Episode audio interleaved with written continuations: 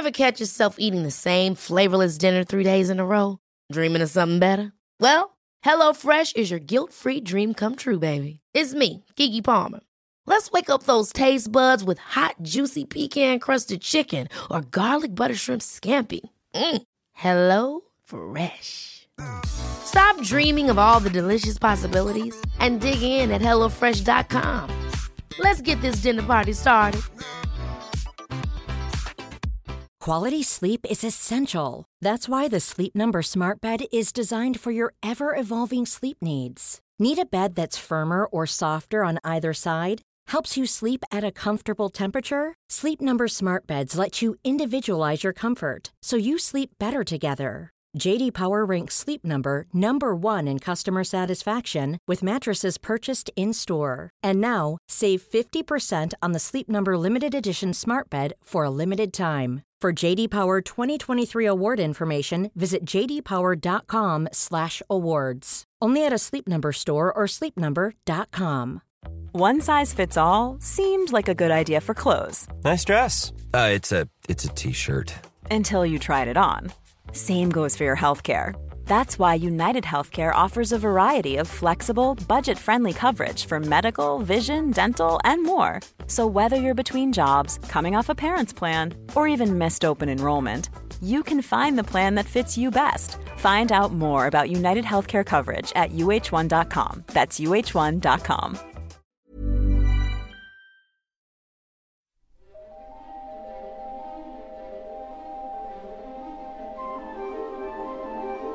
سال 1962 چند ماه بعد از اینکه مارشال نیرنبرگ و همکاراش تو شهر بتستا کدهای ستایی نوکلئوتیدهای دی ای رو رمزگشایی کردن روزنامه نیویورک تایمز مقاله‌ای در مورد آینده بحرانی ژنشناسی انسانی منتشر کرد.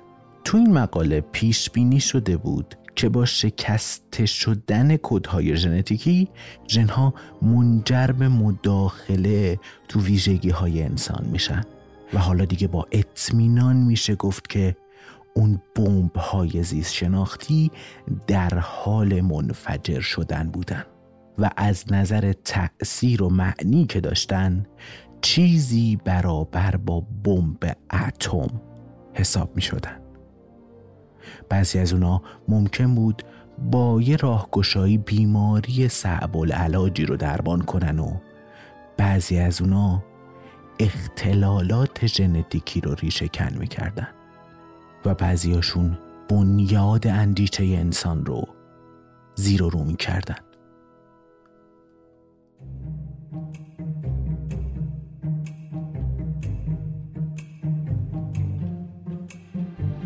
سلام. به قسمت 22 پادکست اگزون خوش اومدین. پادکستی که سعی می‌کنه اتفاقات جالب داستانی و تحقیقاتی و حول موضوع دنیای وراست بیان کنه. این کمک می‌کنه ما هم بتونیم یه دید بهتر و درستتری به اتفاقاتی که دورمون میفته داشته باشیم. هم کمک می‌کنه به کنجکاوی های ذهنمون به یه شکل درستی جواب بدیم. پادکست اگزون پادکستی در مورد هوسبازی های بی انتهای طبیعت.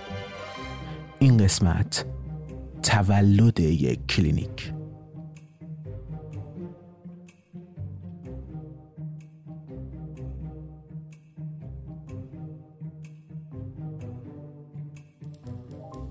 در احوال این کشف های بزرگ می‌شد از گناه اون آدمای دیر باور و بدبین به خاطر بیاعتناییشون به این تحول عظیم و بزرگ صرف نظر کرد چون بوم زیست شناختی شنشناسی انسانی تا اون روز تقریبا بی سر و صدا ترکیده بود.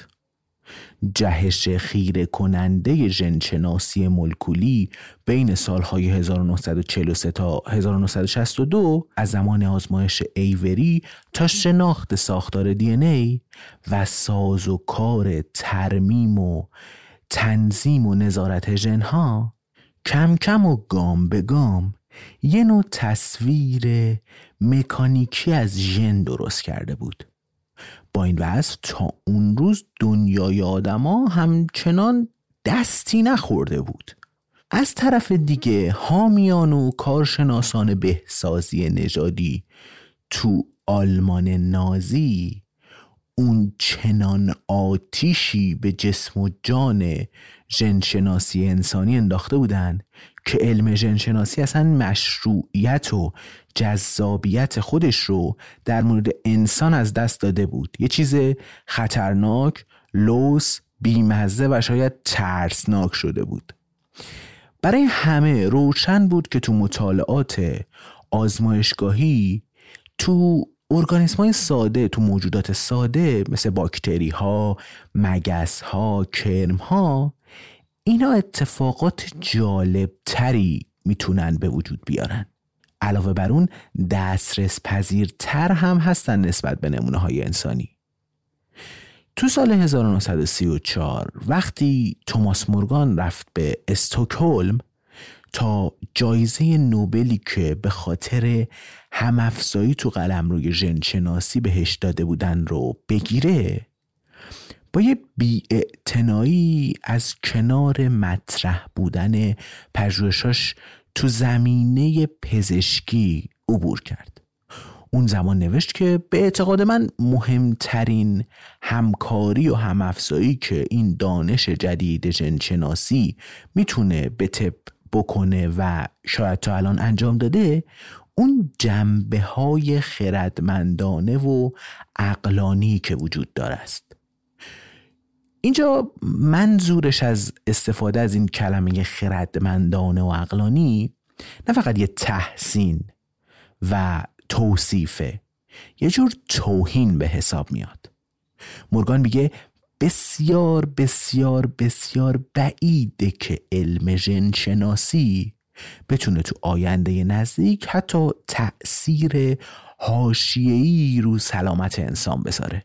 این فکر پزشکی بخواد برای مشورت طبی به یکی از همکارای ژنشناس مورگان مراجعه کنه به نظرش یک تفکر خیالی و علمی تخیلی بیشتر نیست.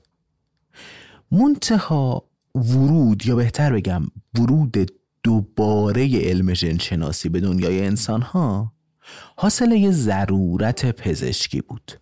سال 1947 یه بابایی به اسم ویکتور مککوسیک یه انترن جوون تو دانشگاه جانز هاپکینز یه بیمار جوونی رو ویزیت کرد که یه لکه های عجیبی با چند تا پولیپ داخلی روی لباش و زبونش ظاهر شده بود. این ویژگی ها که تو اعضای دیگه خونواده این بیمارم وجود داشت و موارد مشابه هم تو خونواده های دیگر تک و توک بودن مکاسیک رو حیرت زده کرد. اکثر این موارد طی مقالات تشریحی پزشکی تو نشریات معتبر چاپ شده بودن. مکاسیک تشریح این مورد رو طی یه مقاله ای تو ماهنامه ژورنال پزشکی نیو انگلند چاپ کرد. اون اومد تو این مقاله استدلال کرده بود که علائم بظاهر پراکنده این بیماری یعنی لکه های روی زبان، پولیپا، انصداد روده بزرگ و سرطان همشون حاصل یک جهش تو یه دونه تکژن بودن.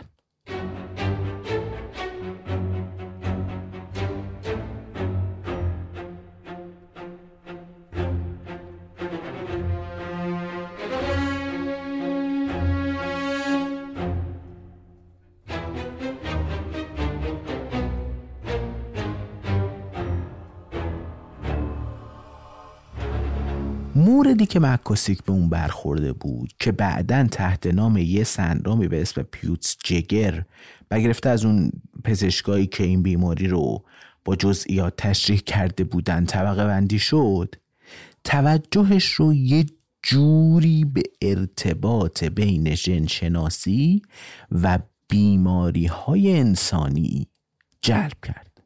یه جوری که تقریبا بقیه عمرش رو صرف پژوهش و مطالعه تو همین زمینه کرد.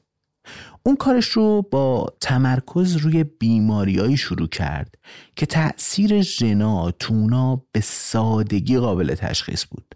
مثل مواردی که مشخص بود یک ژن معین باعث یه بیماری معین شده بود. مثلا چی مثال براتون بزنم؟ دو تا نمونه از بیاد موندنی ترین این بیماری ها مثلا هموفیلی بودن.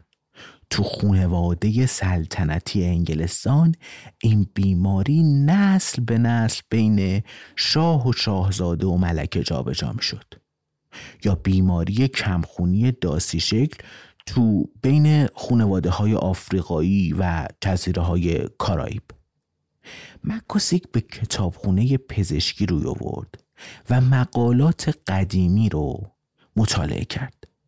تو یکی از این مقاله ها یه پزشک انگلیسی تو اوایل دهه 1900 نخستین مورد یه بیماری انسانی رو که ظاهرا یه جهش ژنتیکی بود تشریح کرده بود. سال 1899 آسیب شناس انگلیسی یه بابایی به اسم گارود بیماری عجیبی رو که تو خانواده ها شایع بود و فقط چند روز بعد از تولد نوزاد ظهور می کرد تشریح کرده بود.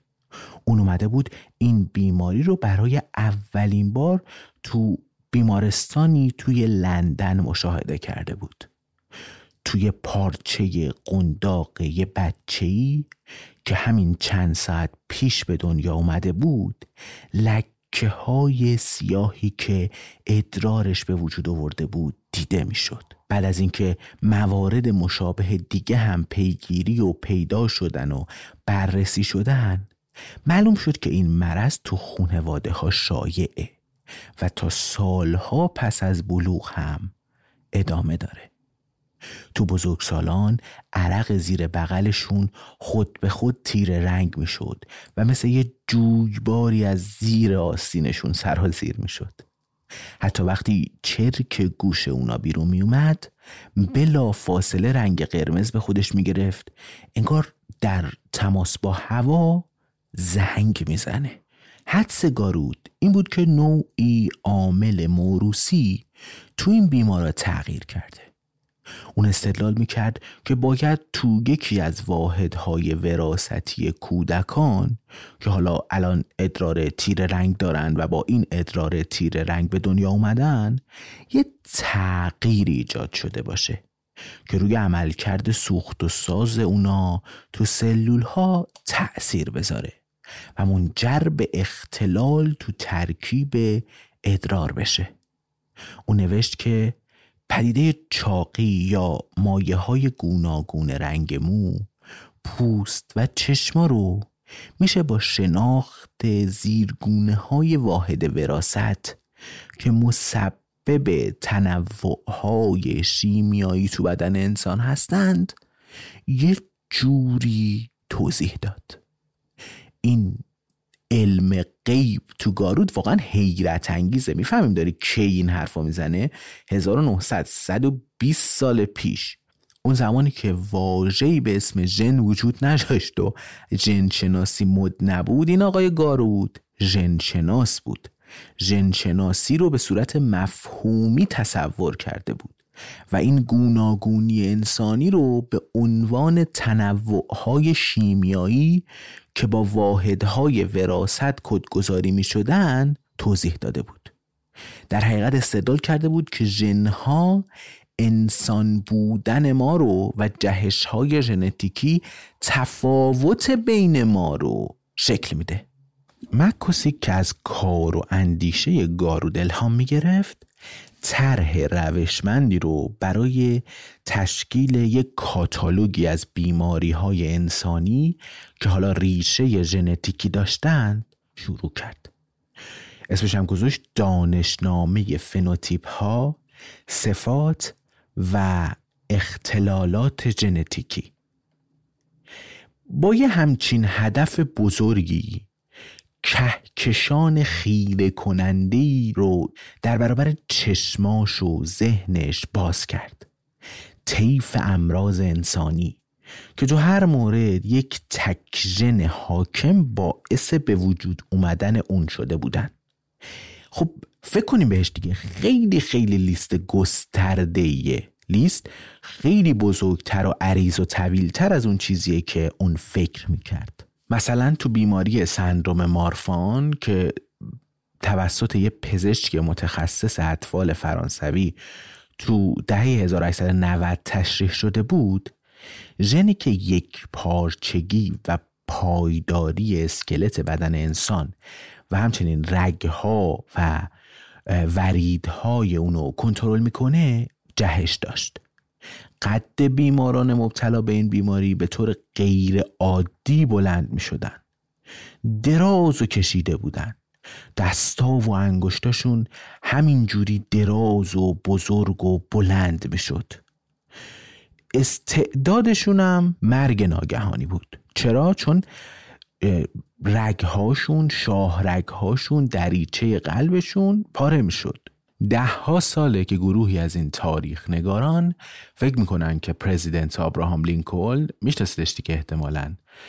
کسی که باعث تقریبا استقلال امریکا شده از یه زیرگونه ای از این بیماری رنج می برده خونواده های دیگه هم بودن که از بیماری استخوانسازی ناقص رنج می بردن نوع بیماری که در اثر جهشی تو یکی از ژنهای کلاژن پروتئینی که استخونها رو شکل میده و اونا رو استحکام میده بروز می‌کنه. استخوانهای کودکانی که با این بیماری متولد می‌شدن مثل گچ خشک بود. چرد و شکننده با کوچکترین تحریکی خورد می شدن. ساق پاهاشون به راحتی یک خلال دندون میشکست و ممکن بود روزی با چند تا دنده شکسته از خواب بلند شن که قدیم تو گذشته این موضوع با کودک آزاری اشتباه گرفته می‌شد. بچه صبح بلند می‌شد می‌دید که دندش شکسته دلش درد می‌کنه. بلند شد میبردنش بیمارستان. می‌دیدن که بله چندین و چند تا دنده بچه شکسته و حالا چیکار کنیم چیکار نکنیم؟ بچه رو کی زده؟ مگه میشه آخه؟ چه اتفاقی مگه از شب تا صبح براش افتاده؟ حتما پدرش زده دیگه. حتما مادرش تنبیهش می‌کنه دیگه و از این جور موارد. سال 57 1957 مک‌کیوسیک کلینیک مور تو دانشگاه جانز هاپکینز رو به عنوان یه مرکزی برای پژوهش ها و مطالعات مربوط به اختلالات صفات موروثی ایجاد کرد. اسم این کلینیک برگرفته از اسم جوزف ارل مور بود که تمام عمرش رو صرف مطالعه بیماری های مزمن کرده بود. مکوسیک به سرعت به گنجینه متحرک دانش علائم مشخصه امراض ژنتیکی تبدیل شد. بیمارایی بودند که به دلیل اینکه بدنشون قادر به هضم کلورید نبود صبح تا شب هفت روز هفته سی روز ماه اسهال داشتند. سوء تغذیه هم دچارش می شدن دیگه. هر آن چیزی که می اومد خارج می شد مردایی بودن که تو سن 20 سالگی تو معرض حمله قلبی قرار می گرفتن خونواده هایی بودن که بیماری های روانی از قبیل اسکیزوفرنی افسردگی یه حالات تهاجمی و خشونت توشون رایج بود. کودکایی بودن که با گردن خمیده متولد می شدن بعضی انگشت اضافی داشتن یا بدنشون بوهای عجیبی می‌داد.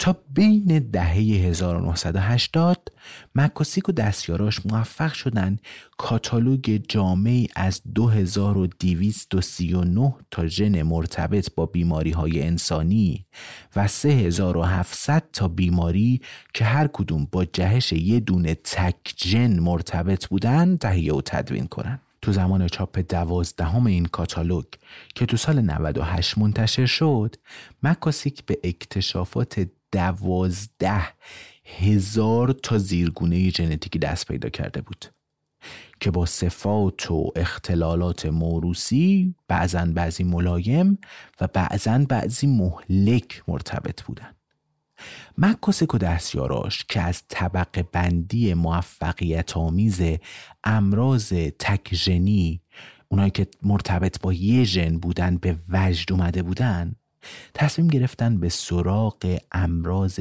چند ژنی هم برن که علت اونا تأثیر و اثرگذاری چند تا ژن با هم بودن می‌گیریم دیگه یک ژنی خرابه نقشه یه جاش خط خوردگی داره این باعث یک بیماری عجیب میشه حالا اگه چند تا ژن خراب باشه چی؟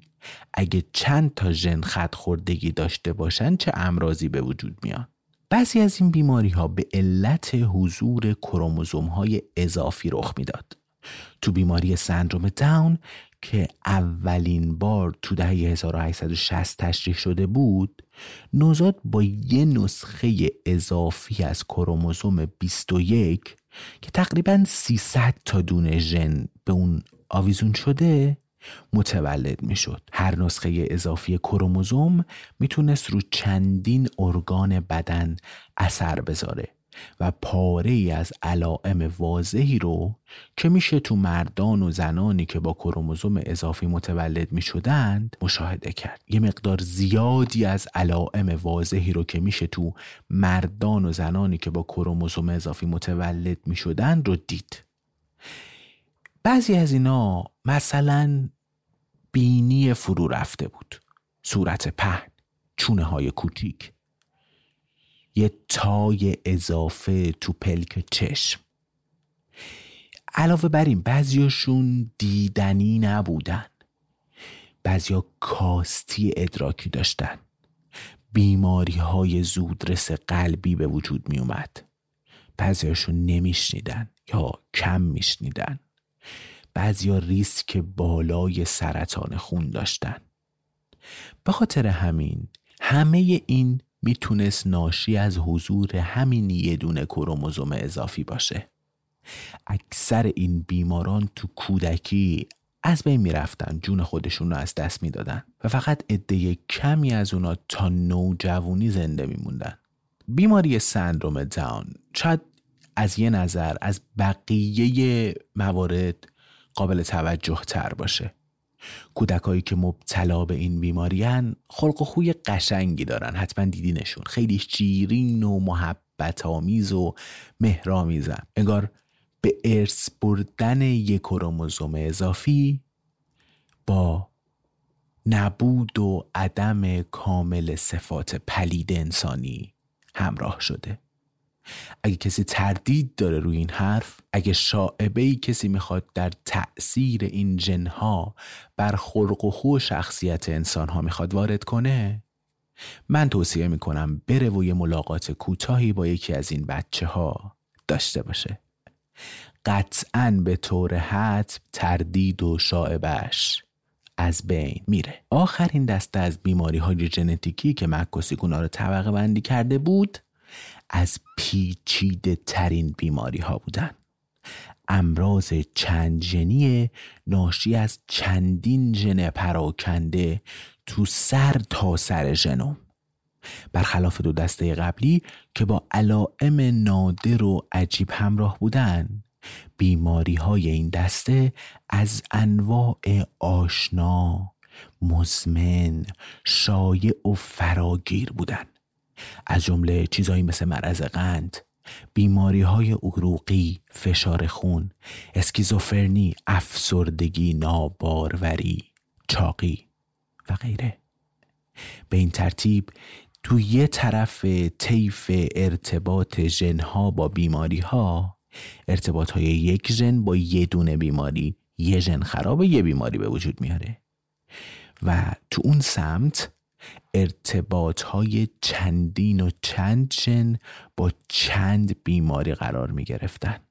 مثلا فشار خون هزاران نوع مختلف داره و تحت تأثیر صدها ژنه که هر کدوم از اونها تأثیر کمی بر جریان خون و پایداری عروق می‌ذارن برخلاف مثلا سندروم دون و سندروم مارفان که یک تک جهش پرقدرت یا انحرافی توی یک کروموزوم کافیه که به بیماری منجر بشه. تأثیر تک ژنها بر بیماری های چند ژنی به هیچ عنوان روشن نیست. تو این موارد وابستگی به عوامل محیطی از قبیل مثلا رژیم غذایی، سن، مصرف دخانیات، سهلنگاری های قبل از تولد و چیزایی مثل این به مراتب پررنگتر از اثر ژن هاست. شکل ظاهری، متغیرها، الگوهای وراست خیلی خیلی پیچیده بودن. عامل ژنتیکی بیماری فقط یکی از اون چند تا محرک لازم و کافی برای ظهور این بیماری بود. Well, people often ask whether it was because I'm an identical twin, but I don't think uh, that's the case, especially the fact that my identical twin is not in genetics also would seem to belie the, uh, uh, the twin theory. But I uh, was very much interested in genetics in college. It was a very exciting uh, course with a very inspirational uh, teacher at that time.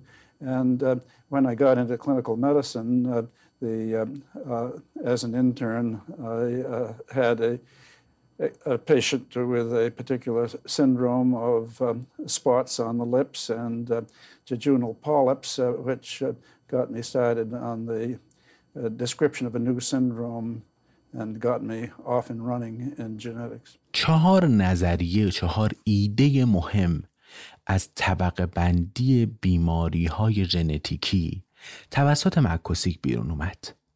اول اینکه اون متوجه شد که جهش های برخواست از یه دونه تکژن می‌تونه علت بروز گونه های متنوع بیماری تو اندام های مختلف باشه. مثلا تو سندروم مارفان جهشی تو یکی از پروتئین های ساختاری تارمانند می‌تونست روی همه بافت های اتصال دهنده مثل تاندون ها، روبات ها، قضروف ها و استخوان ها اثر بذاره. برای همینم مفاصل و ستون فقرات تو بیماری های مارفان به طور واضحی عجیب و غریب میشن. اما اون چیزی که تو این بیمارها کمتر قابل مشاهده شدنه آرزه های قلبی عروقیه همون پروتئین ساختاری که حامی تاندون ها و روبات هاست مراقب عروق و دریچه قلبم هست و این یعنی هر جهشی تو این جن می‌تونه منجر به پارگی شاهرک هم بشه و قلب رو از کار بندازه. اغلب بیمارای مارفان به دلیل پارگی عروق تو سنین جوانی از بین میرن کشته میشن. دوم اینکه به گونه تعجب آور خلاف نظریه اول خلاف ایده اول هم درسته. توضیح میدم توضیح میدم توضیح میدم. این یعنی این امکان وجود داره که چند تا ژن بتونن روی یک تک جنبه فیزیولوژی بدن تاثیر بذارن. مثلا مثلا گوش بدید اینجا رو. درجه فشار خون. از طریق مدارهای مختلف ژنتیکی ژنهای مختلف و سازوکارشون تنظیم و نظارت میشن.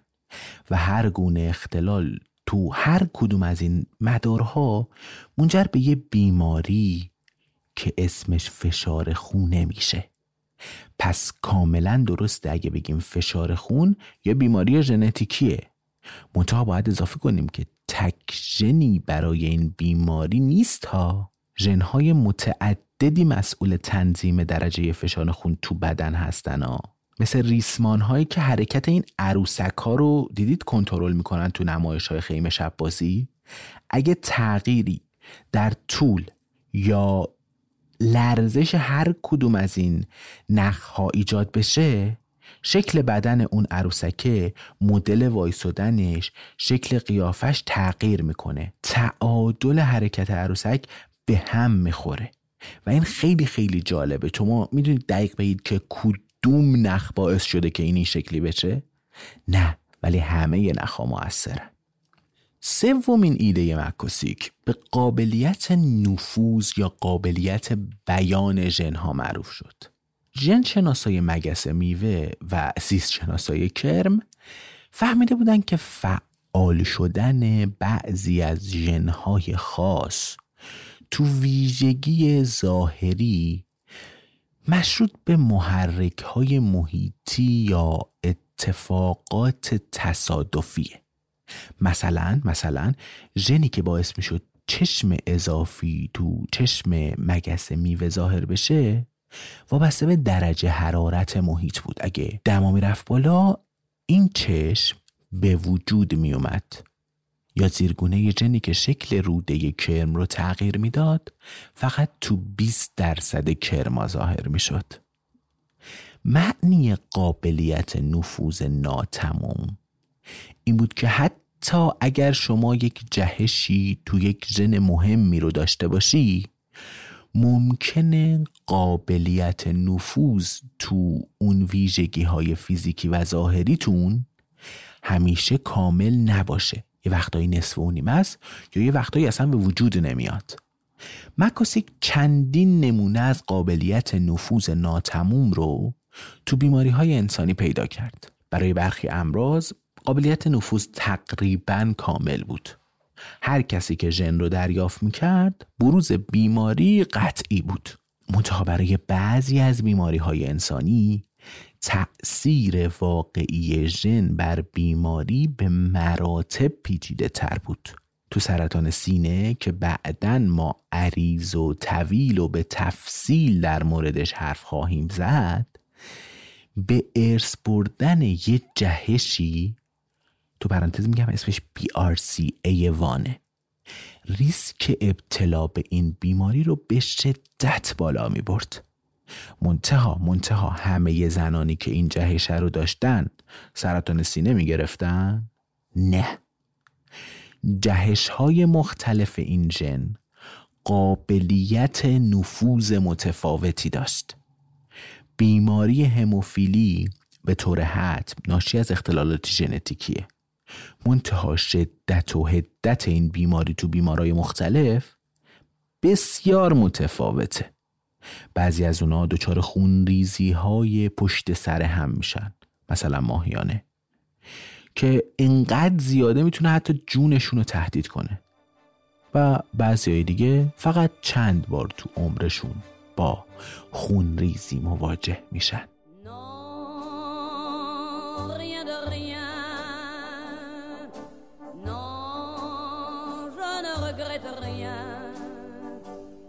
Ni le bien qu'on m'a fait, ni le mal, tout ça m'est bien égal. Non, rien de rien. Non, je ne regrette rien. C'est payé.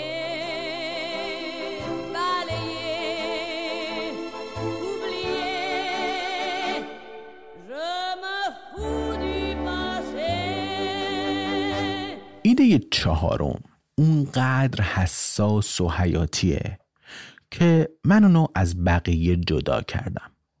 مکوسیکم مثل ژنشناس روسی امریکایی آقای دوبژانسکی درک کرده بود که جهش های ژنتیکی صرفا زیرگونه های از ژنهان. جمله اخیر ممکنه واضح و بدیهی به نظر برسه ولی ممکنه خیلی خیلی پیچیده باشه و یه حقیقت عمیق و حیاتی تو اون مخفی شده باشه. مکاسیک فهمیده بود که در واقع هر جهش یافته یه موجودیت آماری داره و ربطی با آسیب شناسی یا اخلاق یا دین یا سنت نداره. جهش متضمن بروز بیماری نیست. اصلا بیماری چیه؟ تعیین کننده کسب کردن یا از دست دادن عمل کرد هم یک جهش منجر به اون نیست. در اصل هر جهش یافته ای با میزان متفاوت بودنش از حالت نرمال تعریف میشه. نقطه مقابل جهش یافته نرمال نیست بلکه یک گونه وحشیه. گونه یا زیرگونه که تو حیات وحش هست. پس جهش داشتن یه نوع مفهوم آماریه یه درصدیه و بی ربط اصلا با قضیه نرمال بودن اگه درصد آدمای مودار زیاده اونایی که کچلن جهش یافته حساب میشن اگه مودارها زیاد نباشن چی؟ اگه کچلا زیاد باشن چی؟ اون وقت کی جهش یافته است؟ پس جهش یافتگی یه نوع مفهوم آماری و بی ربطه با مثلا نرمال بودن. یه مرد بلند قدی که از آسمون با چتر نجات تو سرزمین کوتوله ها میفته یه نوع جهش یافته محسوب میشه. و به همین ترتیب کودکی که با یه موهای بلوندی تو زرزمین کل مشکیا به دنیا میاد یه نوع جهش یافته است. زال وقتی تو سرزمین ما سر و صورت و ابرو مشکیا به دنیا اومد جهش یافته حساب می شد و هر دوی این غیر نرمال ها همون قدری جهش یافتن که مثلا یه کودک مبتلا به بیماری بین کودک های نرمال جهش یافته محسوب میشه. بر اساس این تعریف یه جهش یا یک جهش یافته به خودی خودش اطلاعات چندانی پیرامون ماهیت بیماری به ما نمیده. عامل جهش به تنهایی خودش باعث بیماری نمیشه که بلکه ناسازگاری و عدم تطبیق بین چند تا عامل مختلف از جمله مثلا عامل ژنتیکی نهایتا یک بیماری رو به وجود میاره. ناسازگاری و عدم تطبیق می‌تونه شدید و ناتوان کننده باشه.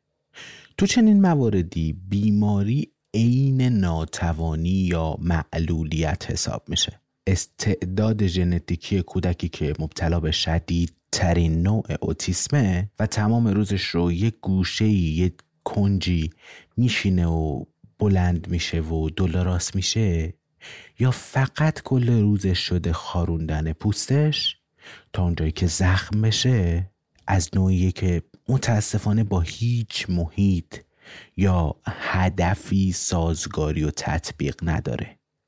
اما کودک دیگه ای که به نوع ملایم تر و نادرتر و ساده تری از همین بیماری مبتلاست می‌تونه تحت بسیاری از شرایط محیطی به زندگی عادی و حتی فراتر از عادی مثلا برتری تو بازی های فکری مثل شطرنج یا ظرفیت برتر حافظه ادامه بده. بیماری اون موقعیتیه که از ناسازگاری و عدم تطبیقش با شرایط و موقعیت محیطش بلند میشه. حتی سرشت خود این ناسازگاری ها و عدم تطبیق ها قابل جهش پیدا کردنن. چون شرایط و موقعیت های محیطی دائم در حال تغییرن و تعریف بیماری هم مطابق با اون تغییر می‌کنه. تو سرزمین کورا هر بینایی پادشاهه. اما اگر نور کور کنندهی به همین سرزمین بتابه این نابیناها هستند که به پادشاهی می‌رسن. اعتقاد مکوسیک به این ایده یعنی تمرکز بر ناتوانایی به جای ناهنجاری تو معالجه بیمارایی که به کلینیکش مراجعه می‌کردن عینیت پیدا کرد. مثلا معالجه بیمارای کوتوله رو یه تیم چند تخصصی تشکیل شده از مشاورای ژنشناسی، متخصصان مغز و اعصاب، جراحای ارتوپدی، پرستارا، روانپزشکا و غیره. کسایی که تو توانایی خودشون تو توانایی شناخت ناتوانایی ها خبره بودن مداخله جراحی فقط تو مواردی که نیاز به ترمیم بود یا اصلاح نقص عضوی لازم بود پیدا می شد. اینجا هدف تیم پزشکی بازیابی نرمال بودن نبود بلکه می‌خواستن سرزندگی، خوشی و عملکرد مورد نیازو به بیمار برگردونن. مکاسیک اصول بنیادی ژنشناسی نوین رو تو قلمروی آسیب شناسی از نو کشف کرده بود. تو انسانها مثل مگس ها زیرگونه های ژنتیکی فراوانی پیدا میشن. اینجا هم زیرگونه های ژنتیکی شرایط و موقعیت های محیطی و تعامل های بین ژن و محیط دست به دست هم میدن تا فنوتیپ تا شکل ظاهری رو پدید بیارن. با این تفاوت که تو این مورد شکل ظاهری مورد نظر یه نوع بیماری بود. و باز اینجا بعضی از جنها قابلیت نفوذ ناتمام و قابلیت بیان به شدت متغیر دارن. یه ژن می‌تونست بیماری های متعددی رو موجب بشه و برعکس باعث یک بیماری ممکنه چندین ژن باشه. اینجا تندرست بودن رو نمیشه به مفهوم مطلق اون مورد قضاوت و سنجش قرار داد. به جای اون فقدان تندرستی یعنی بیماری به زبان محاوره‌ای با میزان ناسازگاری و عدم تطبیق بین هر ارگانیسم و محیط بیرونی اون تعریف میشه. Here's a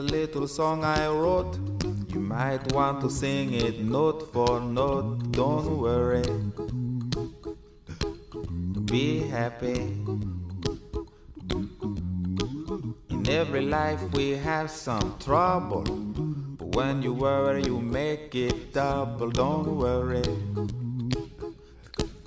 Be happy. Don't worry. Be happy now.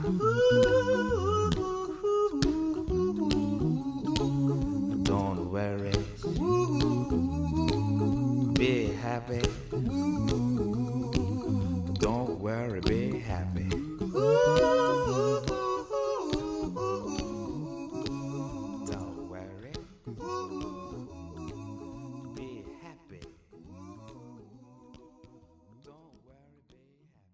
والس استیونز شاعر مدرن گرای امریکایی نوشته ناکامل بهشت ماست. اگه می‌شد تنها یه درس از ورود علم جنشناسی به جهان انسانی یاد گرفت همین بود. ناکامل فقط بهشت ما نبود. بلکه به صورت جدایی ناپذیری تمام جهان فانی ما هم بود. میزان تنوع ژنتیک انسانی و عمق نفوذش بر آسیب ها و آسیب شناسی انسانی دور از انتظار و تعجب آور بود. جهان ما بزرگ و متنوع و تنوع ژنتیکی برخواسته از حالت طبیعی ماست. اونم نه فقط تو جزیره های منزوی و دور افتاده بلکه همه جا تو پیرامون ما. جمعیت های به ظاهر همگن در واقع به شدت ناهمگن از آب در اومده بودن. ما جهش یافته ها رو دیدیم و اونا خودمون بودیم. حضور زیاد و بزرگ و گسترده جهش یافته ها تو همه جا شاید در هیچ جایی مشهودتر از فضای تخیلی کمیک بوکا نبود. که تو طول قرن بیستم مثل یه فشار سنج هایی تشویش ها و رویاهای آمریکایی رو به وجود آورد. تو اوایل دهه 1960 جهش یافته های انسانی به صحنه های این داستان ها هجوم آورده بودن. تو پاره ای از موارد حتی جای شخصیت های اصلی این داستان ها رو گرفتن. ماه نوامبر 1961 شرکت مارول کامیکس سریال تخیلی چهار شگفت‌انگیز رو به تصویر کشید که داستان چهار تا فضانورد بود که توی سفینه فضایی محبوس می شدن چیزی شبیه به مگس های هرمان مولر تو بطری. این فضانوردا بعد یه مدتی در معرض تشعشعات رادیواکتیو قرار می گرفتن و به موجوداتی جهش پیدا می کردن که دارای نیروهای فوق انسانی بودن. استقبال بی سابقه از سریال چهارشگفتانگیز راه رو برای ماجراهای هیجان انگیز تری باز کرد. یادمونه دیگه من خیلی دوست داشتم اون سریال و البته البته فیلم سینمایی چهار شگفتانگیز رو. بازیگرای خیلی خیلی خفنی هم داشت مثل جسیکا آلبا. راه باز شده بود. برای ماجراهای هیجان انگیزتری مثل مرد انکبوتی که داستان دانشمند جوانی به اسم پیتر پارکر بود. انکبوتی که حجم زیادی از مواد رادیواکتیو رو بلعیده بود پارکر رو نیش می‌زد و ژنهای جهش یافته انکبوت به ظاهر از طریق انتقال افقی یعنی از یه موجود به یه موجود دیگه به بدن پارکر سرایت می‌کرد. نمونه انسانی آزمایش دگرگونی ایوری. و در نتیجه اون صاحب چابکی و قدرت تارتنان می‌شد. از دیوار بالا می‌رفت.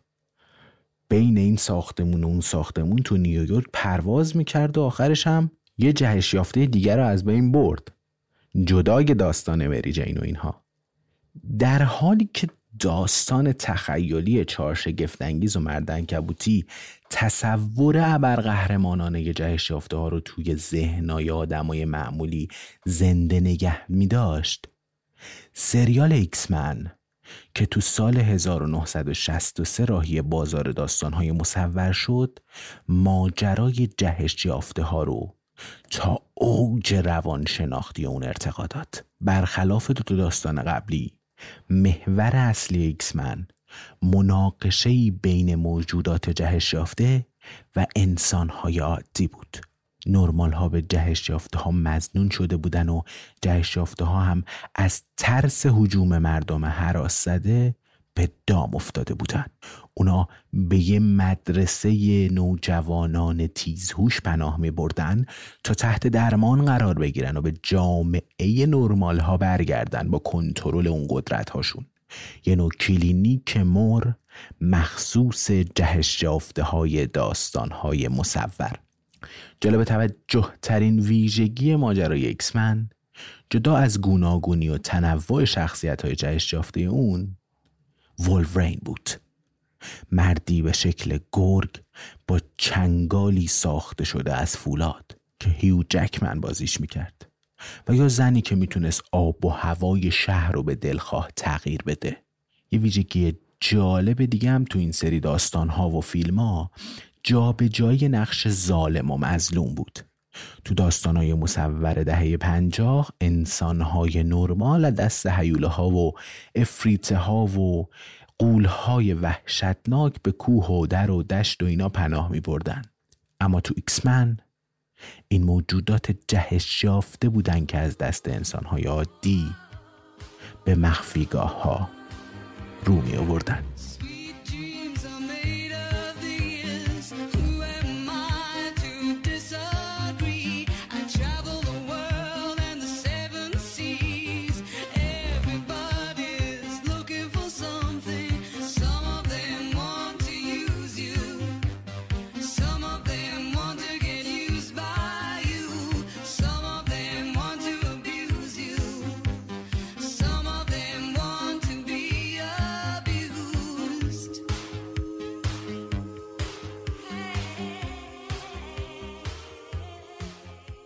بهار 1957 این نگرانی ها درباره کامل نبودن جهش و نرمال بودن از درون صفحات داستان های مصور بیرون اومد و سر از یک انکوباتور هفتاد در هفتاد سانتی در آورد.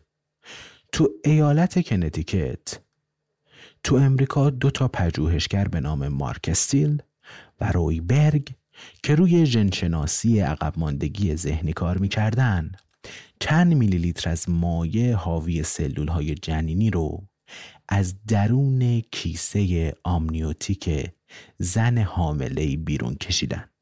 بعد این سلول ها رو تو ظرف پتری تو اون petri dish ها رشد دادن و کروموزوم ها رو رنگی کردن تا بتونن اونا رو زیر میکروسکوپ تماشا کنن. هیچ کدوم از این تکنیک ها جدید نبودن. سلولای جنینی که از مایع جنین استخراج می شدن اولین بار تو سال 1956 برای پیشگویی جنس جنین مورد آزمایش قرار گرفته بودند. کروموزوم های XX در مقابل کروموزوم های XY علاوه بر این اون مایع کیسه آمنیوتیک بدون هیچ سایه‌ای تقریبا از اوایل دهه 1890 بیرون کشیده شده بود. و رنگ کردن کروموزوم هم به آزمایش های اولیه بووری روی لاک پشتای دریایی مربوط بود. منتها پیشرفت ژنشناسی انسانی دریچه تازه ای رو در برابر این آزمایش ها باز کرده بود. استیل و رویبرگ فهمیدن که امراض ژنتیکی که با ناهنجاری هایی که تو کروموزوم ها مرتبط بود مثل سندروم داون و ترنر اینا رو میشه از دوران جنینی تشخیصشون داد و در صورت وجود این ناهنجاری های کروموزومی جنین رو به طور داوطلبانه از بین برد. به این ترتیب ترکیب دوتا عمل جراحی نسبتا ساده و بی خطر یعنی آمنیوسنتز و سقط جنین می‌شد به صورت یک فناوری جدید ارائه بشه. که حاصل اون به مراتب بزرگتر و فراتر از جمع دوتا جزء اون بود. دو تا چیز غیر جالب که وقتی با هم ترکیب میشن یه چیز خیلی خیلی خیلی کارآمد و جالب رو تشکیل میدن. یه فیل به خودی خود خیلی جالب نیست. روپایی زدن هم به خودی خود خیلی جالب نیست. ولی دیدن یه فیل که روپایی می‌زنه خیلی خیلی خیلی جالبه. امروز ما اطلاعات چندانی درباره اولین زنی که از بوته این آزمایش بیرون اومد در اختیار نداریم.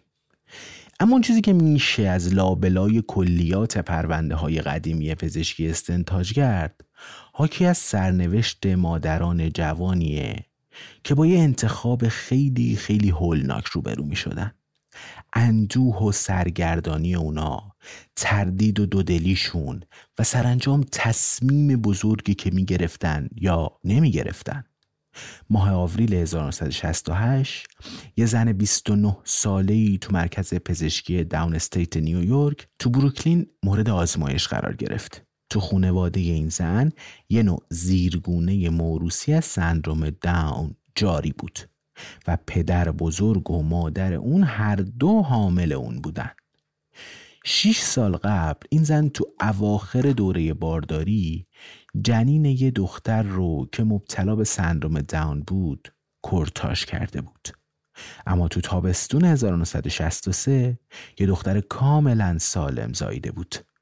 دو سال بعد از اون تو بهار 1965 فرزند دیگه ای این بار یه پسر به دنیا آورده بود و حالا اندکی پس از تولد نوزاد نتیجه آزمایش های پزشکی که روی اون انجام شده بود نشون داده بود که اون مبتلا به سندروم داون عقب مندگی ذهنی و چندین و چند ناهنجاری مادرزادیه.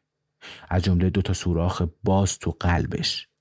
این پسر بچه فقط پنج ماه زنده بود و تقریبا تمام این مدت رو هم در وضع اسفناکی سپری کرده بود. بعد از اینکه یه تیم پزشکی تموم تلاششون رو برای ترمیم آرزه های قلبی مادرزادی اون انجام داده بودن معالجه موثر نبود و اون به دلیل ایست قلبی تو بخش مراقبت های ویژه درگذشته بود. چهار ماه از چهارمین حاملگی زن جوان میگذشت. که با پیش زمینه دردناکی که تو حاملگی های قبلی تحمل کرده بود حالا اومده بود به مرکز پزشکی داون استیت نیویورک تا درخواست کنه آزمایش های پیشزادی روش انجام بشه. تو اوایل ماه آوریل یک آمنیوسنتز ناموفق روش انجام شد و به نتیجه این نرسید. تو اواخر همون ماه دومین آزمایش آمنیوسنتز انجام شد و این بار ورقه هایی از سلول های جنینی تو انکوباتور شروع به رشد کردن و آنالیز کروموزوم ها نشان می‌داد که جنین پسری مبتلا به سندروم داونه. روز 31 ماه می 1968 تو آخرین هفته ای که سقط جنین از راه پزشکی امکان پذیر بود زن جوان تصمیم گرفت به بارداریش خاتمه بده و همین کارو هم کرد. معاینه جسد جنین بارزترین علائم سندروم داون رو نشون می‌داد. تو پرونده پزشکی این زن قید شده بود که بیمار عمل جراحی را به خوبی تحمل کرد و دو روز بعد از عمل از بیمارستان مرخص شد. ما اطلاعات بیشتری درباره این مادر جوان یا خانوادش نداریم اما نخستین سقط جنین درمان شناختی که تماما بر اساس آزمایش های ژنتیک انجام شده بدون سر و صدا و تو پوششی پنهانکارانه همراه با عذاب و اندوه مادری جوان تو تاریخ بشری ثبت شد. تابستان 1973 و در پی چند رویداد متأثر کننده سرانجام درهای بیمارستان ها و کلینیک ها روی متقاضیان آزمایش های پیشزادی و سقط جنین باز شد اما این تحول آسون به دست نیومد سپتامبر 1969 نورما مککوروی از اهالی ایالت تگزاس که تو یکی از سیرکای محلی کار می‌کرد برای بار سوم حامله شد. او که توهی دست و اکثر اوقات بیکار و بی سرپناه بود می‌خواست این بارداری ناخواسته هر چی زودتر تموم بشه. اما به رغم تلاشاش نتونست کلینیکی رو پیدا کنه که به طور قانونی یا بهداشتی حاضر به سقط جنین بشه. تو اون زمان سقط جنین تو اکثر ایالت های ایالات متحده امریکا ممنوع بود. سرانجام زیر فشار زمان و از روی عجز کلینیک رو پیدا کرد که حاضر بود این کار رو انجام بده. بعدا مک‌کوروی کلینیک مزبور رو اینجوری توصیف کرد. کلینیک در واقع تعطیل بود توی ساختمون متروکه با درهای بسته و مهرموم شده عمل جراحی تو اتاقی کثیف و تاریک انجام می‌شد که روی زمینش لکه های خون خشک شده دیده می‌شد. تخت جراحی چرک بود و شمدها و ملافه های روش اصلا شسته نشده بود. همه چیز چروک و کثیف بود. ابزار و ادوات جراحی کثیف و همه جا تو اتاق پخش و پلاو و پراکنده بودن.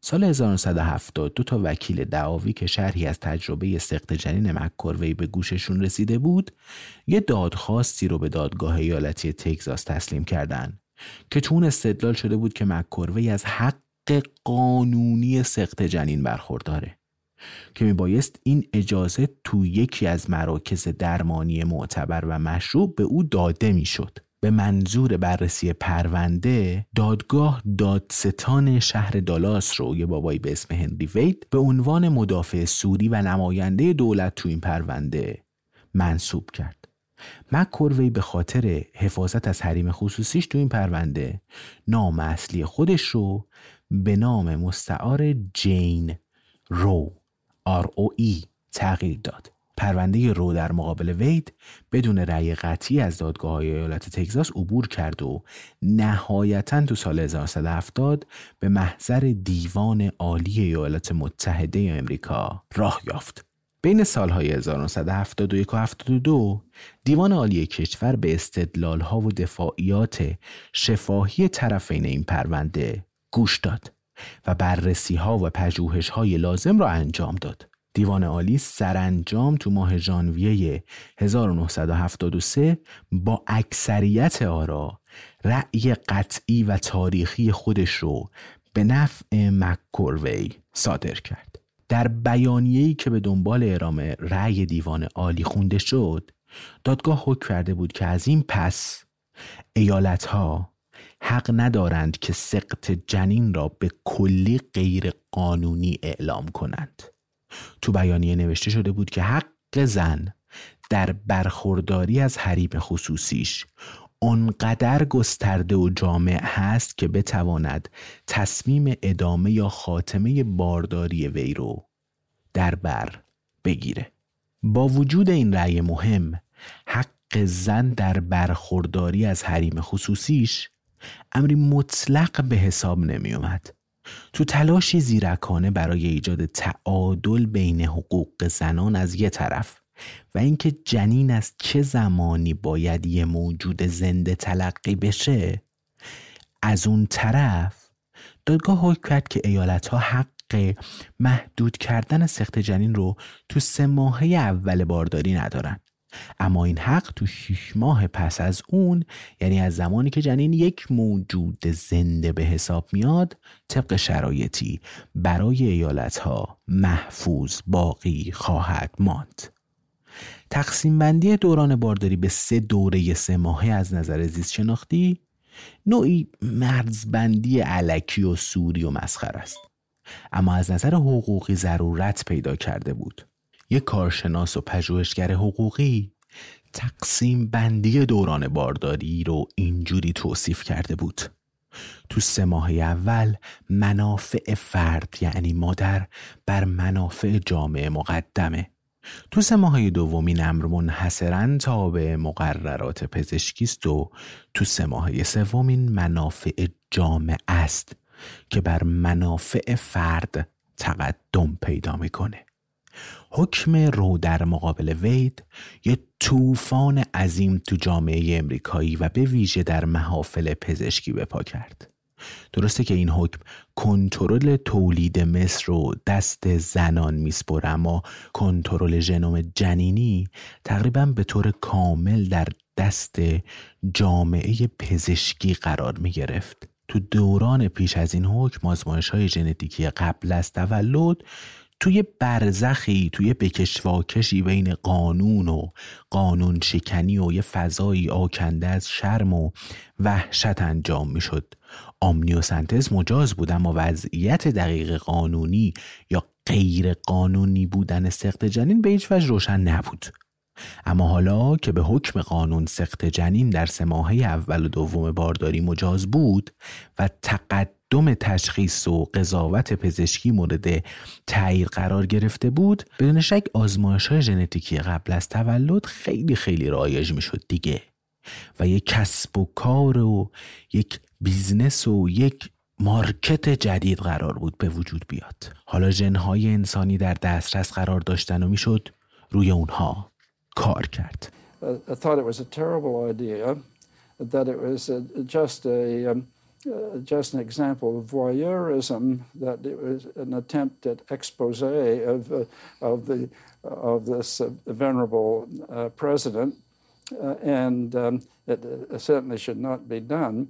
And there was a very angry um, um, uh, rebuttal to this that was uh, uh, published in the San Jose paper, I guess, which had syndicated this column by a California Marfan patient. And she said she wanted the good doctor to know that he seems to think that to have Marfan syndrome is a shame and that, and that this is uh, shouldn't be done for that reason, but she would like him to know that having Marfan syndrome is not a shame, it's just a darn nuisance. And آثار آزمایش های پیشزادی و عمل سخت جنین تو مقیاس گسترده به زودی مشهود شد. بین سالهای 71 تا 77 تو برخی ایالتهای امریکا شمار نوزادانی که با سندروم داون به دنیا می اومد 20 تا 40 درصد کم شد. تو سال 1178 بین زنایی که تو ریسک بالای انتقال این بیماری به فرزندانشون وجود داشت شمار حاملگی هایی که به سقط جنین منتهی شد بیشتر از اونایی بود که تصمیم گرفته بودن بچهشون رو نگه دارن تا میانه دهه 1970 نزدیک به 100 تا اختلال مربوط به کروموزوم ها و 23 تا بیماری مربوط به سوخت و ساز بدن از جمله سندروم های ترنر، کلاینفلتر و بیماری های تی‌سکس و گوچر از طریق آزمایش های ژنتیکی تو دوران جنینی قابل تشخیص شدن. به قول یکی از ژن‌شناسان علم طب مشکلاتش رو یکی پس از دیگری با کاهش احتمال بروز بیماری های ژنتیکی حل می کرد. یکی از تاریخ نگاران این تحول رو یه همچین جوری توصیف می‌کنه. تشخیص ژنتیکی به یک صنعت پزشکی تبدیل شد. سخت اختیاری جنین های مبتلا به بیماری به صورت مداخله پیش دستانه پزشکی ژنتیکی در اومد. دستندرکاران پزشکی ژنتیکی از توانایی و ظرفیت جدید خودشون برای مداخله تو ژن انسان. یعنی کار کردن با ژنها چنان جان تازه گرفته بودن که یکی پس از دیگری شروع کرده بودن به نوشتن سرگذشت و سرنوشت خودشون. سال 73 فقط چند ماه بعد از صدور حکم مکوسیک چاپ جدیدی از کتابش در باب پزشکی ژنتیکی رو منتشر کرد. تو فصل تشخیص بیماری های موروسی در دوران جنینی جوزف دانسیس پزشک متخصص اطفال نوشت که در سالهای اخیر این احساس در بین پزشکان و همچنین عموم مردم قوت گرفته است که دقدقه های ما نباید فقط به حصول اطمینان از تولد یک نوزاد ختم گردد. بلکه باید اطمینان پیدا کنیم که این نوزادها بعدها یک بار اضافی را بر دوش جامعه تحمیل نخواهند کرد و برای والدینش و برای خودش مشکل ساز نخواهد شد. اکنون حق به دنیا آمدن با پیش شرط تازه‌ای سنجیده می شود که عبارت است از داشتن شانس قابل قبولی برای یک زندگی سالم و شادمان و سودمند. این تغییر در نگرش رو میشه از همه جا از جمله تو جنبش گسترده‌ای که برای لغو و برچیدن قوانین مربوط به سقط جنین شکل گرفته مشاهده کرد. دانسیس با نکته سنجی و ملایمت اما ماهرانه تاریخ رو وارونه کرده بود. تو صورتبندیش نوشته بود که جنبش های طرفداری از سخت جنین با فراهم کردن امکان از بین بردن جنین هایی که مبتلا به اختلال ژنتیکی بودن مرز جدیدی رو برای علم پزشکی باز نکرده. بلکه این ژنتیک انسانی بود که از طریق ایجاد چرخش در نگرش نسبت به بیماری های عاجز کننده مادرزادی و نهایتا نرم شدن موضع عمومی نسبت به سخت جنین به یه نوع پیشتازی دست پیدا کرده بود. به گمان دانسیس حالا می‌شد بیماری های جنینی رو که ارتباط ژنتیکی اونها به اندازه کافی مسجل بود از طریق آزمایش های قبل از تولد تشخیص داد و به گزینه سخت جنین فکر کرد. در یک کلام حالا عبارت حق به دنیا آمدن باید با حق به دنیا آمدن با ژنهای صحیح جایگزین بشه. ماه جوان 1969 خانمی به نام هتی پارک نوزاد دختری رو به دنیا آورد که به بیماری مادرزادی کلیه پولیکیستیک مبتلا بود. این نوزاد که کلیه هاش کار نمی کرد چند ساعت بعد از تولد از دنیا رفت. پارک و همسرش که سخت از این حادثه متأثر و اندوهگین شده بودند برای اخذ مشاوره پزشکی به دیدار یکی از متخصصان زنان و زایمان به نام هربرت چسین رفتند. چسین با این فرض غلط که بیماری نوزاد ژنتیکی نبود؟ در واقع این بیماری ناشی از دو نسخه از ژنهای جهش یافته است که از والدین به ارث می‌رسه. به پارک و همسرش اطمینان خاطر داد که می‌تونن بدون هیچ ریسکی مجددا صاحب فرزند بشن. به نظر چسین شانس این که این زوج فرزند دیگری با همین بیماری به دنیا بیارن بسیار اندک چیزی حدود نزدیک به صفر بود. سال هفتاد به پیروی از توصیه چسین پارک دوباره باردار شد. متاسفانه این بار هم دختری با همون بیماری به دنیا اومد.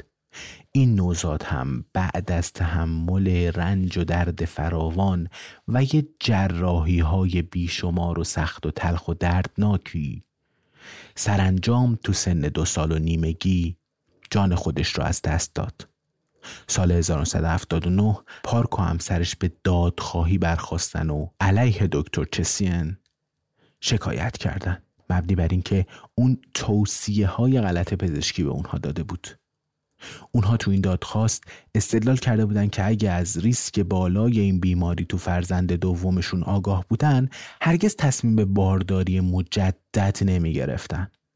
دختر پارک قربانی تشخیص غلط درباره نرمال بودن شده بود. شاید غیر عادی ترین ویژگی این دادخواست تعریف آسیب و زیان تو متن اون بود. تو موارد سنتی شکایت های حقوقی علیه تشخیص های پزشکی اتهام طرف مدافع یعنی پزشک در اغلب موارد این بود که خطای وی تو تشخیص صحیح بیماری موجب مرگ بیمار شده بود اما تو این مورد پارک و همسرش استدلال کرده بودن که پزشک اونا یعنی هربرت چسین به همون اندازه گناهکار اما در جهت عکس بود. خطای اون در تشخیص صحیح بیماری موجب به دنیا اومدن بیمار شده بود و در یک حکم تاریخی دادگاه به نفع خانم و آقای پارک رأی داد. قاضی پرونده رأی دادگاه رو اینجوری توصیف کرده بود. این حق والدین است که بتونن در مواردی که دلیل معقول و کافی برای معیوب بودن فرزندشون وجود داره از باردار شدن امتناع کنند. به قول یکی از ناظران معنی حکم دادگاه در واقع این بود که از این پس نوزاد حق دارد بدون ناهنجاری های ژنتیکی به دنیا بیاد و این یک حق بنیادی و سلب نشدنی است No sé qué tienen las flores, llorona, las flores del campo santo. No sé qué tienen las flores, llorona, las flores del campo santo. Que cuando las mueve el viento, llorona, parece que están llorando. Que cuando las mueve el viento, llorona, parece que están llorando. Ay, de mi llorona, llorona, tú eres mi yunca. Ay, de mi llorona, llorona, tú eres mi yunca. Me quitarán de querer. Ever catch yourself eating the same flavorless dinner three days in a row? Dreaming of something better? Well, HelloFresh is your guilt free dream come true, baby. It's me, Kiki Palmer. Let's wake up those taste buds with hot, juicy pecan crusted chicken or garlic butter shrimp scampi. Mm. Hello Fresh. Stop dreaming of all the delicious possibilities and dig in at HelloFresh.com. Let's get this dinner party started. A lot can happen in three years, like a chatbot may be your new best friend. But what won't change? Needing health insurance. United Healthcare Tri Term Medical Plans, underwritten by Golden Rule Insurance Company, offer flexible, budget friendly coverage that lasts nearly three years in some states. Learn more at uh1.com. Llorona, pero de olvidarte nunca. Me quitarán de quererte llorona, olvidarte nunca.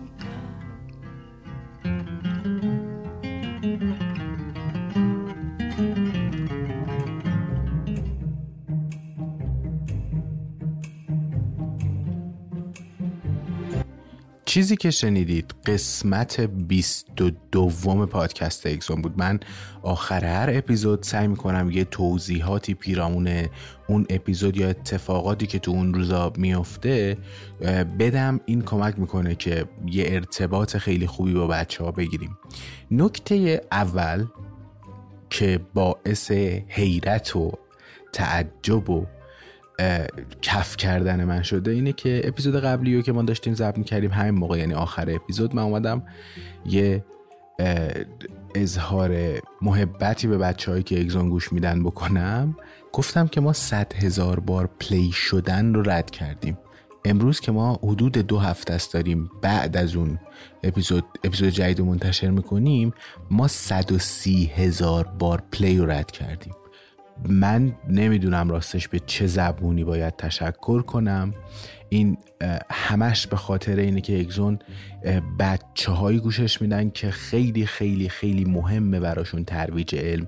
مهمه براشون که علم به صورت عمومی با یک زبان ساده به قلم داستانی روایت بشه که بدون یه دید بهتری یک شکل بهتری یک اثرگذاری امیدواریم بهتری بذاره. این واقعا خیلی برای من لذت بخش بود.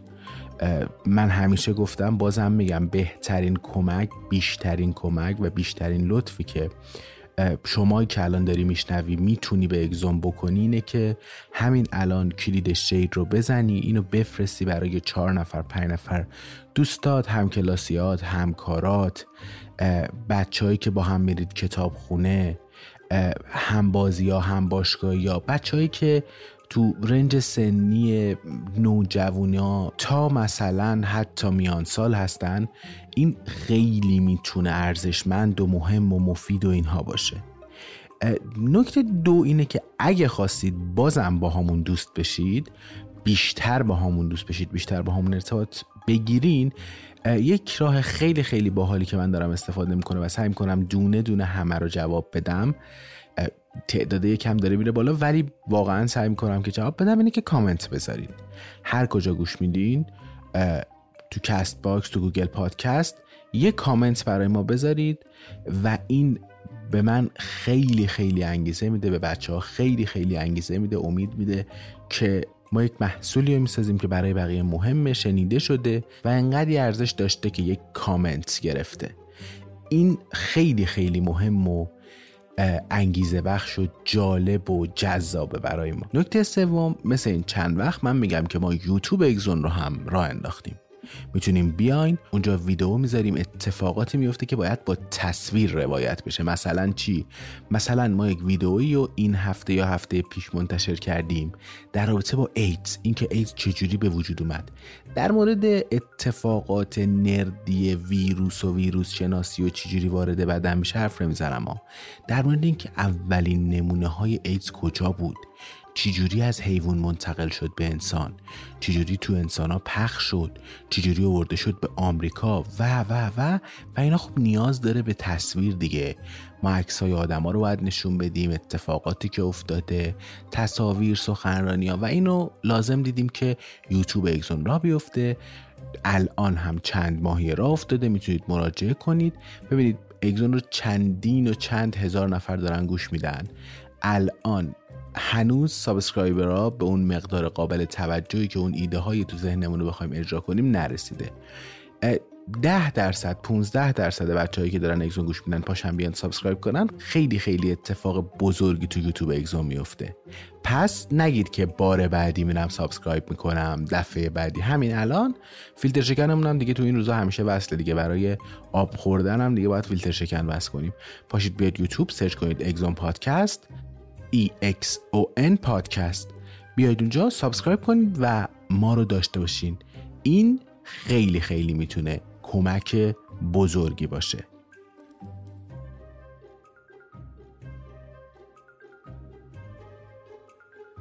نکته آخرم اینه که اگزون برای همیشه رایگانه. برای همیشه رایگان خواهد موند و ما خیلی خوشحالیم که شما رایگان گوش بدید. باعث افتخارمونه. ولی یه سری از بچه ها دوست داشتن و به من می‌گفتن که ما می‌خوایم donate کنیم به اگزون می‌خوایم حامی اگزون باشیم. به خاطر همین لینک حامی باش لینک پشتیبان اگزون شدن هم توی description هست.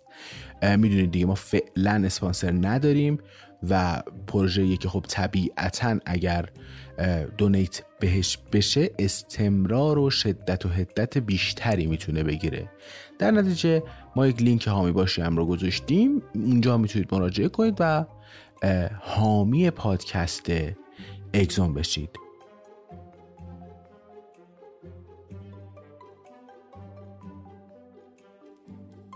دیما 1401 پادکست اگزون پادکستی در مورد هوسبازی های بی طبیعت.